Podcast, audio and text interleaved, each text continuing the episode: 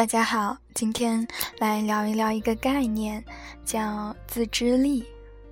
自制力呢是精神病学里的一个一个概念，简单粗暴的说，就是你知不知道有自己有病，知道自己有病算有自制力，不知道或者不承认自己有病，就是自制力差，或是自制力不存在。我觉得这个词应用可以很广泛。对于自制力这个概念，我一开始很困惑。大脑本身就是思维的器官，大脑出了毛病，相当于司令部出了毛病，还能意识到自己出了问题吗？是不是精神疾病发生时，只是某一部分出了问题，而另一部分保持正常，从而正常的部分保留了部分功能？得以了解自身的不正常呢？以目前的各种假说来看，的确是这样的。精神病人并不是每时每刻都处在非理性状态，也不是每个部分（认知、情感、意志、行为等）都是不正常状态。相比较而而言，神经症的病人、焦虑症、强迫症等等，自制力保持完好，而精神分裂症。情感障碍的自制力损害较重。暂时抛开精神病学的范畴，你肯定听说过“人贵有自知之明”。我猜此自知即彼自知。自制力是否可以理解为对自己某一部分、特定部分的了解程度呢？在想自制力这个问题的时候，莫名想到六年前。在李笑来的《把时间当作朋友》中看到的一句话，有一个神奇的现象，不知道你发现了没有？就是我们竟然可以用我们的大脑控制我们的大脑，以及我们我们不仅能思考，还能思考我们的思考。随后提出了一个划分自己的另一种方式。嗯，我为了理解自制力，把这个表格填上了。嗯，第一行呢，嗯，这个表格是三很三行三列。第一行呢是啊，按从左到右的顺序是，你你的全部事实啊，你自己知道的，自己并不知道的。然后嗯，数列最左侧是啊你啊，第二行是别人知道的，嗯，别人并不知道的。所以呢，就会划分为四个区，一区啊，就是自己知道的，别人也知道的自己，啊，二区是自己不知道的，但别人知道的自己，啊，三区就是自己知道的，别人并不知道的部分，四区就是自己不知道，别人也不知道的部分。嗯，这个嗯表格呢，后来我看了。呃，另一本叫《沟通的艺术》啊，也有提到这个表格。这个表格的名字叫做呃乔乔哈里视窗，是呃是呃就是呃那两个人吧，Joe 和 Harry 啊两个人嗯提出的这个表格是他们原创的。那，嗯，其中呢，四区，嗯，自己身上存在的自己不知道，别人也不知道的存在，到底有没有这个部分呢？我认为是有的，而且这四个部分所包含的内容不是一成不变的，而是动态的变化的。例如，某天某个人疯了，啊，躁狂或者抑郁，在此之前，这个部分的自我是在四区的黑匣子里的，这时有可能进入二区。啊，就是自己不知道，但别人看出来他有病，啊，这个就是无自制力，或者进入三缺，就是自己知道的，但别人不知道的，啊，我知道我自己抑郁，但别人看不出来，那这也是可能的。在轻度抑郁患者，往往内心体验到抑郁，但社会功能保持良完好，身边的人观察不到，或者进入一区，啊，就是自己和别人都知道自己有病。这个部分的自我到底有什么，以及存在于哪里呢？有什么我不知道，但可能是在基因里等待表达的那部分吧。嗯，存在时间里，我猜。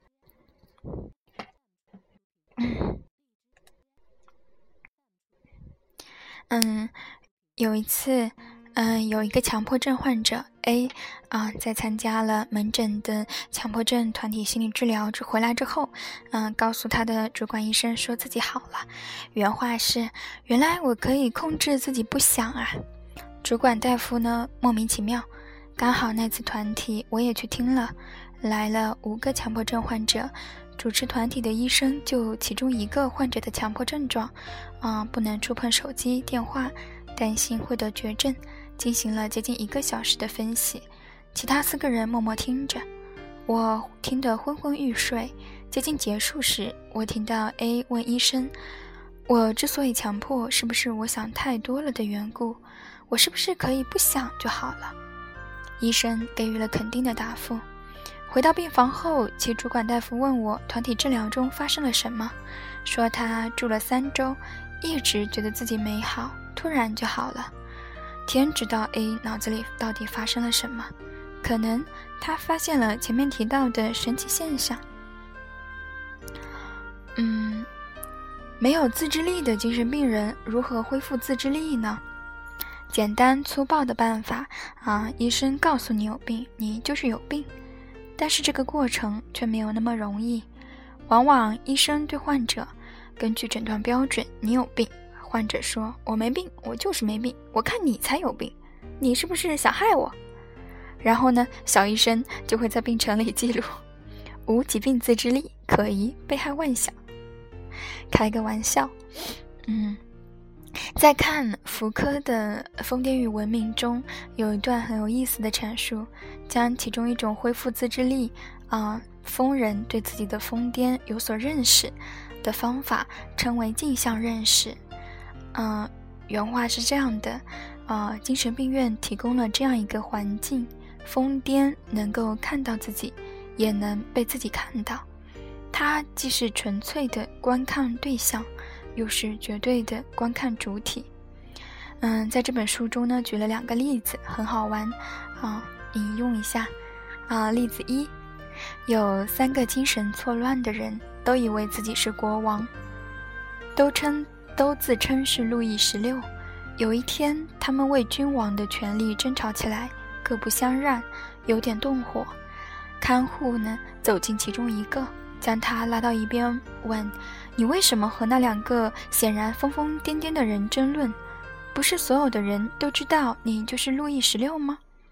受到这番恭维后，这个疯人高傲地瞥了那两个人一眼，便立刻退出争吵。同样的花招。在第二个病人身上也发挥了作用，争吵顿时便烟消云散了。疯癫得以观察自己，但却是在他人身上看到自己。